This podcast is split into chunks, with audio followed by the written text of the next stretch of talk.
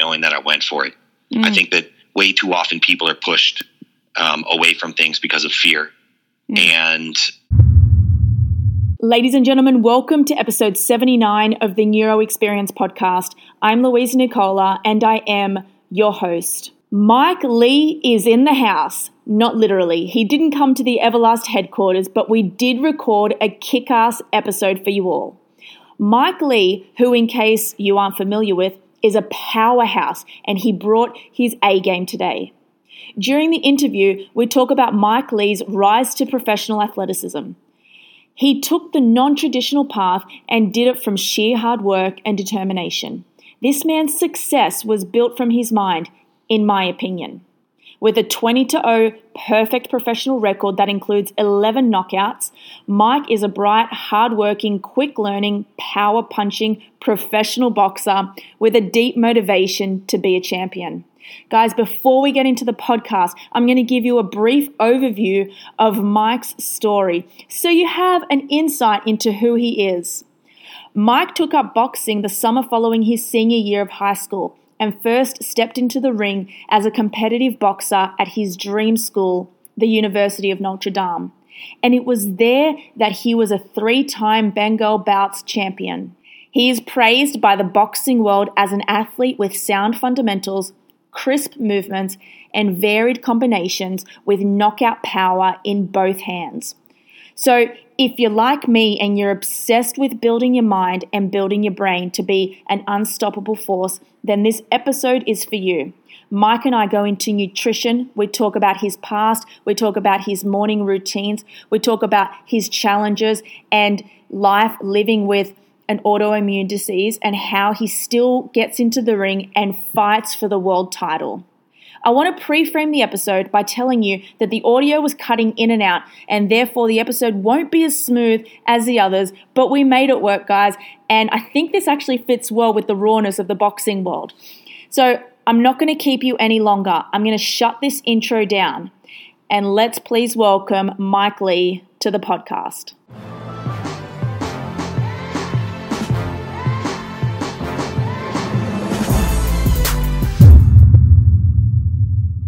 I'm so excited to actually finally have you on here because you're at a really exciting time in your life where I think that right now you're going through, you know, you're going to tell the audience and the listeners what you're going through, but I think you can give an incredible insight into the mental prep that you're doing, your challenges that you've been through, how you've overcome them.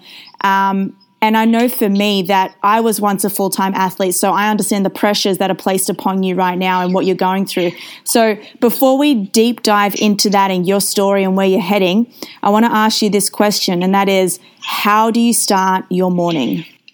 Yeah, so for me, to be honest, mornings are always the most difficult for me. Uh, we'll talk about this later, but I got diagnosed with an autoimmune disease that flares up inflammation. It's always worse in the morning. So um, for me, getting up in the morning and whether it's putting on a heat pack or getting some movement, anytime I can get some blood flow, going you know for a walk or something light always helps. So my mornings usually start off kind of groggy, and I get some coffee, and, and then I start moving around, and then I, I for the past few years I've been doing a lot of meditation.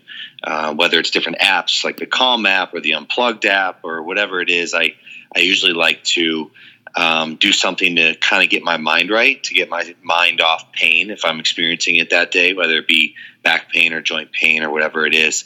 Mm-hmm. Um, and then just kind of getting into the day. I usually, you know, my full time gig is a professional athlete, but I also have a couple other companies that I'm involved in. And um, so it's answering emails and kind of just starting the day out that way.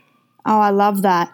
Um, yeah, we definitely will get into that at a later time. But can you please, I guess, set the stage for us in terms of your mental prep? Because I know that you and I, we've talked before about what you're doing right now to do, you know, incorporate some brain training and kind of think outside the square to get that competitive edge. I want you to tell us what your mental prep looks like. Well, I'm a huge believer as I've gone throughout my career. You know, I'm, I'm 21 and 0 now, so I've had a long career, but it's something I've been doing even as an amateur um, is the type of mental prep and visualization. I, I, first saw a sports psychologist early in my career, and I was very hesitant uh, to go, and I thought, and I was very hesitant about just the even uh, the idea of uh, therapy. Um, but this was much different, and it kind of opened up my eyes. And since then, I've really been into visualizing every single fight um, of my career. You know, I literally break down what it looks like in my mind. Sometimes um, it's five minutes, sometimes it's 20 minutes, sometimes it's when I'm playing music. It really, there's no set standard for me, but for me, it's when I can get into that moment and feel that moment. Um, and now I've evolved that into big speaking engagements. You know, I, have been fortunate enough to speak in front of thousands of people and, um, at one time and then even you know a handful of people whether it's division one athletes all the way up through executives and corporations. And so, uh, whether it's a fight or a speaking engagement or anything that I'm kind of nervous about, what I do is I tend to visualize that moment um, as many times as possible. When it's a fight, mm-hmm. I do it hundreds of times before training camp or while I'm in training camp before the fight. And I literally think about all the five senses. I'll think about what it looks like, what it smells like, what it's going to sound like, what the blood and sweat will taste like in the fight.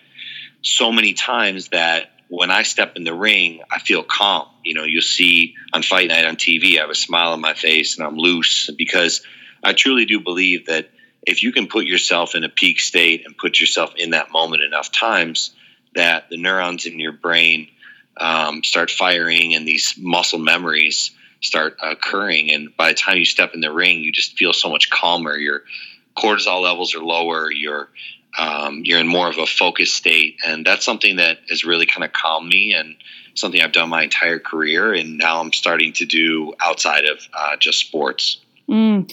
I loved how you spoke about involving the senses because that's what we that's what we teach and what I think now with mainstream media they people don't actually elicit an understanding behind imagery and visualization and for it to really connect to your brain and for you to produce a habit and go through what we call neuroplasticity you need to involve you know, smell, touch, and you need to make it as real as possible for your brain.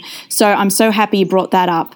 Now, I've been telling my listeners for years now how important rest is, not only for your mental performance, but also for your physical performance. And you've been very public and open about your autoimmune disease. And this is not something that you hear of from professional athletes. So is it harder for you to train and compete with this?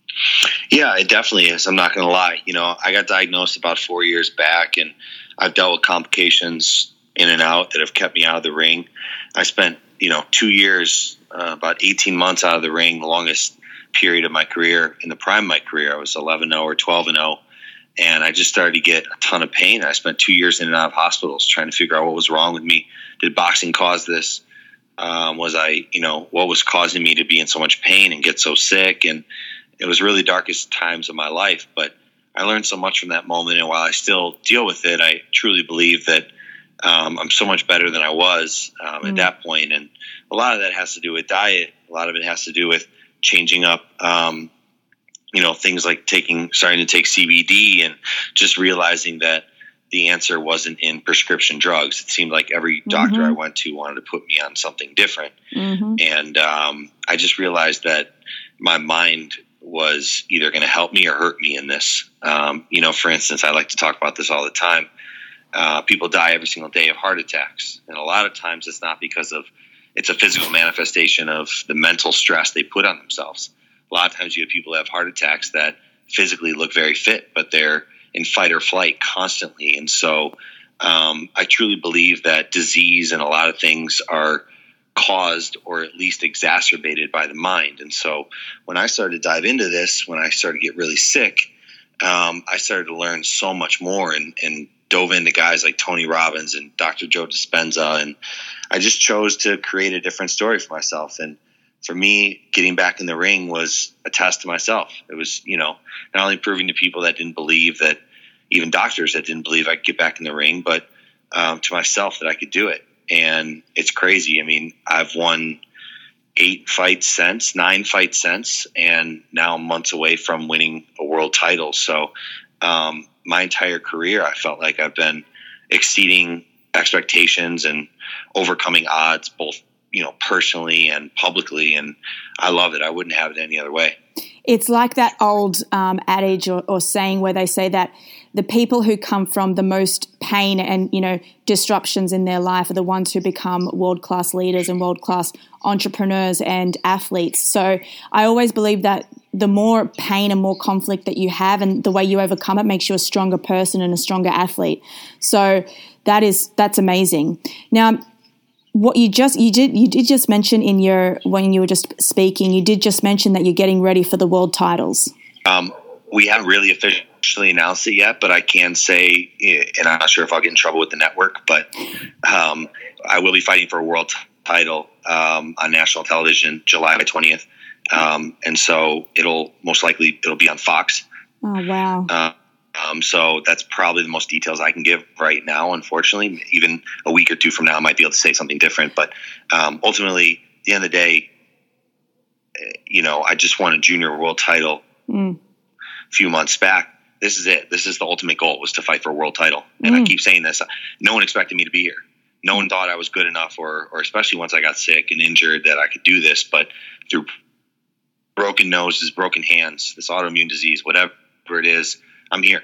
And so I feel like I'm playing with the house money mm. and I've got nothing to lose. And I'm going to give it everything I have these next few months and pour everything I have into it because I believe in my heart I'm going to win this fight.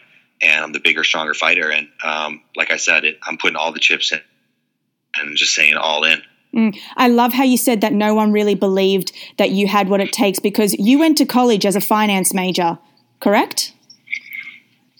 I did, and I didn't have a huge amateur background. You know, I started fighting at a very young age, but uh, for me, boxing was always kind of on the back burner. And it wasn't until I got to college I started fighting more, and I won the tournament at my college at Notre Dame, and I graduated with a finance degree there. And before I graduated, I, I fought in the Golden Gloves, and I started fighting in tournaments and winning. And then I got signed by Top Rank, but you know, obviously with any athlete, you get this, but um, you always see online people that are like, oh, he's not good enough. You know, mm. people, people were shocked that I made it to 21 and 0. People didn't think I'd make it to 10 and 0, 20 and 0. So, but the beauty of the sport is it's one on one. Anybody can say whatever they want, whether it's managers, other fighters, other athletes. It, when that bell rings, it's two people in the ring. There's no excuses and no one else to pin it on. And that's what I truly believe my superpower has been is just pushing through all that adversity. So, just on that, do you think that just giving your story and what you've been through, do you think that ultimate performance of becoming a world class professional athlete comes down to sheer hard work and determination, or do you think talent and what you're born with is what makes it? I think it's always a combination of both. You know, I've had the privilege of training with some of the world's greatest athletes in different sports, and you always see guys that have incredible talent maybe practice or in sparring, but on fight night or the game night, they just can't perform. And so, yeah, I, I do think that I was genetically, like a lot of other professional athletes, um, born with a lot of talents, but it was also learned. You know, I was playing ping pong at four years old and learning hand eye coordination and first brought on the boxing gym at eight years old. And so, you know, these things definitely somewhat genetic, somewhat learned, but at the end of the day, what I've seen out of the greatest athletes, and I know for me, what's pushed me over that edge has been hard work. Mm. It's doing what others weren't willing to do. Yeah, one hundred percent. I I think that as well. I think if you are prepared to get up in the morning, like you look at Kobe Bryant, you look at any interview he does, he always says that he's the one, you know, practicing at. Even Carmelo, Carmelo Anthony says this. He, they're the ones practicing their skills at like two a.m. in the morning, and you think if they're the best in the world, why isn't why aren't people who aren't as good as that practicing? So I do think it comes down to yes, talent is a small part of it, but I think it comes down to hard work and sheer determination. There's so many hours and days that you just you feel pain or you got to push harder and you work out so hard that you till you puke or you deal with injuries or whatever it is and cameras aren't there. Mm. But the fight is won way before the night of the fight. It's mm. won in the months of preparation, and that couldn't be truer. Now I'm learning with everything in life. I mean, boxing and fighting just has so many parallels. Um, mm. So it's very interesting. You live your life with no regrets. What does that mean to you? Listen, it means like I said earlier, I'm playing with house money here. I I I was taught at a very young age that tomorrow is promised to no one. You know, I, I have I have um, always had that type of ideology at a young young age, and I've gone for risky things, and I've done things that have excited me, whether it was in the ring or out of the ring, uh, because I truly don't know if tomorrow will be my last day on earth or if I'm going to live to 100 years old. I, I just don't know. But at the end of the day, I feel like there's huge satisfaction in going to bed at night knowing that I went for it. Mm. I think that way too often people are pushed um, away from things because of fear. Mm. And you can push through that. Some of the greatest moments in my life, I fought in Madison Square Garden. I fought in Cowboy Stadium. I've had an opportunity to do Super Bowl commercials. I've spoken in front of 10,000 people. All of these things, I was nervous before I did it. Don't get me wrong. But when you get through, through something that scares you, big or small, it's the greatest accomplishment in life. And so that's what I live my life by. Mm, it's um, it's. I love hearing that because I truly think that fear and regret is the two things that hold anybody back. And if you were living with that, then you probably wouldn't have pursued this career. You probably would have maybe listened to your parents and gone to college and graduated as a finance major and gone on about your business in that way. Absolutely. And even though I have a perfect record uh, in the ring, I've had so many failures in my life, you know, in business, in life, in training, um, in injuries, in moments I wanted to quit and doctors telling me in my face I was done boxing, those have only made me stronger. And it sounds, maybe it sounds a little corny, but I, I just truly believe that that's created the person that I am today. And I always felt like win or lose, no matter what, mm. uh, going to bed at night knowing I went for it is, is everything.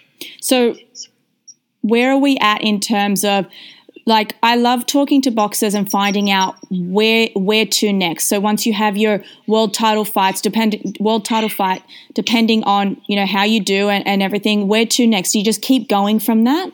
Do I have another ten years in me or anything? No, you know I don't want to be fighting when I'm forty.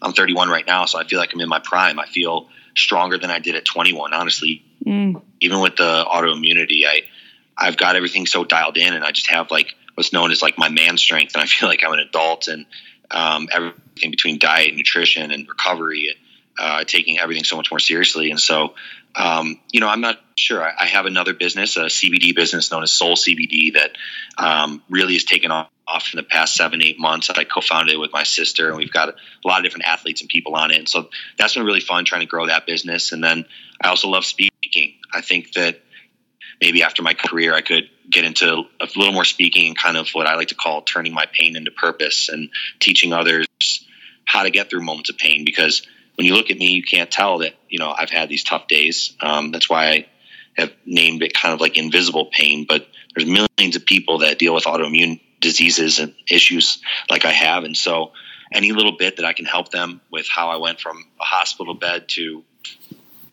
fighting in front of millions for a world title. Um, that's what I want to do. I ultimately I, I want to help and connect with people after my career.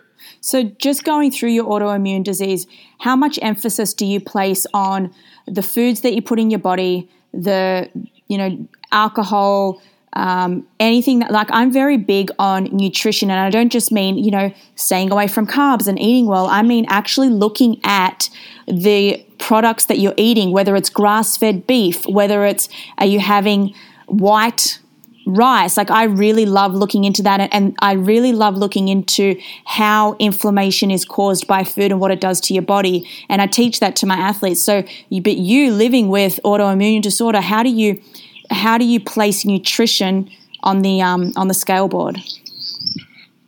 It's the highest one up there. Yeah. I would say nutrition and mindset are the highest ones. And like I mentioned, whether it's what you're eating or natural ways like CBD to help inflammation or whatever it is ultimately we are we are a nation and a society of so many diseases now because of what we're putting in our body. And like you just said when i go to a grocery store and the ingredient list is longer than the the box and you can't even understand half the ingredients that's not a good sign. And so I have been fortunate enough to hire nutritionists and functional medicine doctors and really dive in. And I've done it all, you know, whether it's an AIP restriction diet or trying no this or no for 45 days and obviously no alcohol and I, have tried everything you can imagine so mm. but ultimately i think what it comes down to for people is eating food that comes from the earth i yeah. truly believe anytime as much as possible you can eat something that's not processed that's not out of a box that's from the earth, you're probably going to be pretty good. And then mm. obviously, I, have done things like IgG testing to get even more granular and see which type of foods cause inflammation. And those tools are out there for people. But at the end of the day, that's just kind of the general rule of thumb. Like, you know, if it was around uh, 5,000 years ago, if it was around even 500 years ago, it's probably, um, you know, a much better option for you. Yeah, I always, um, I really strongly believe that everybody should go out there and do any type of testing. Um, so, Mike, one of the pillars to success in my eyes is giving back to the community. And I believe in putting good out there into the world. And you're doing this now with the Mike Lee Foundation. Can you talk to us about what that is and why you created it? Well, yeah, you know, when I went to Notre Dame, we, they definitely had a, um, uh, an ideology and a mission around helping other people. And so uh, everything from I've, I've spent weeks in Bangladesh um, helping out the Holy Cross missions there to build schools and teach teach English, and um, then with the Mike Lee Foundation, another organization known as Family Reach that I really encourage people to um, Google and check out. Family Reach is an organization I've been involved in for a while, where um, it, it helps kids and families that are dealing with diseases or cancer or sickness um, it helps them keep the lights on. You know, mm. way too often, uh, money is being spent towards curing diseases and cancer. And while that's amazing, but in the time being, the more immediate concern for these families is how do I keep the lights on while my kids in chemo? So um, they're an incredible organization, Family Reach, and I've been involved with a handful of their kids and everything from um, you know donating my time, donating um, uh, fight checks, um, just getting involved with the community. So that's always been really important. Honestly, it's um, it's the best feeling in the world when you can when you can give back and not expect anything in return. And it's been very rewarding for me, and uh, um, I can I want to continue to do that even after my career. I love that. I mean, Tony Robbins always says the secret to living is giving. So I'm so for that, and I can't wait to till one day in my career where I can start a foundation like that. Um, so as we wrap up now, Mike, I want to ask you one question, and that is what's the one piece of advice you would give to somebody so they can change their life? Speaking of Tony Robbins, you know, he, he says a decision is made in an instant, right? Mm-hmm. So um, it may be years and years of something, but in one moment, you can change your life in one second. So I always like to say the only way to learn how to swim is to jump in right? Mm-hmm. I mean, if you think about that analogy, you can't learn how to swim from reading or watching a YouTube video. At the end of the day, you just got to jump in the deep end and go for it. And I really encourage people to do that, whether it's in sports or out of sports or in medicine or in charity or whatever it is. Um, I think the best way to make a change is to go for it, to fail, to get knocked down, to get back up. Um, you know, otherwise you're just constantly standing at the edge of the pool, wondering when you're going to learn how to swim. Mm. I really love that, Mike Lee. Thank you so much for coming on here, and I wish you the best of luck. And I have no doubt we're Thank going to be seeing you jumping on those ropes, as you said, is the greatest feeling in the world, and taking home gold. Amen. That's the plan. I appreciate it. I had fun.